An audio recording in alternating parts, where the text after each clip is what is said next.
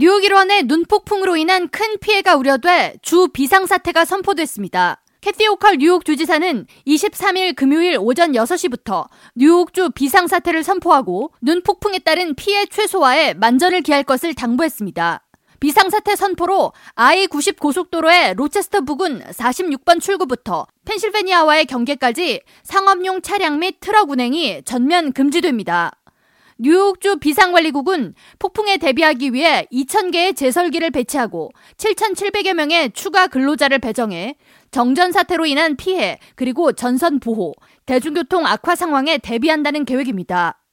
호컬 주지사는 23일과 24일 양일간 부는 강풍으로 나무가 쓰러지거나 전신주가 부러지는 큰 피해가 예상되는 만큼 주민들은 이틀 동안 외출을 되도록 자제하라고 당부했습니다.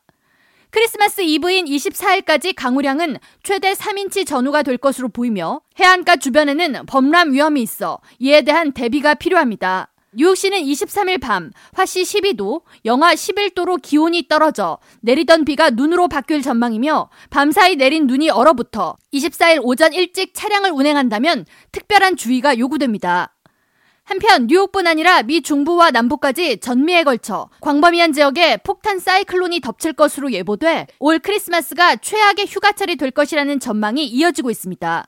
전미 자동차 협회 Triple A는 이번 크리스마스 연휴 이동 인구를 1억 3,500만 명으로 예상했는데 이번 기상 악화로 수천만 명의 미국민들의 여행 계획에 차질이 생기거나 발이 묶일 것으로 전망됩니다.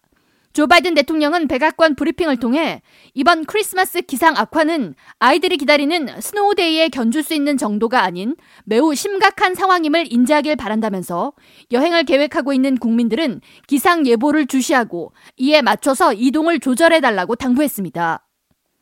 K라디오 전영숙입니다.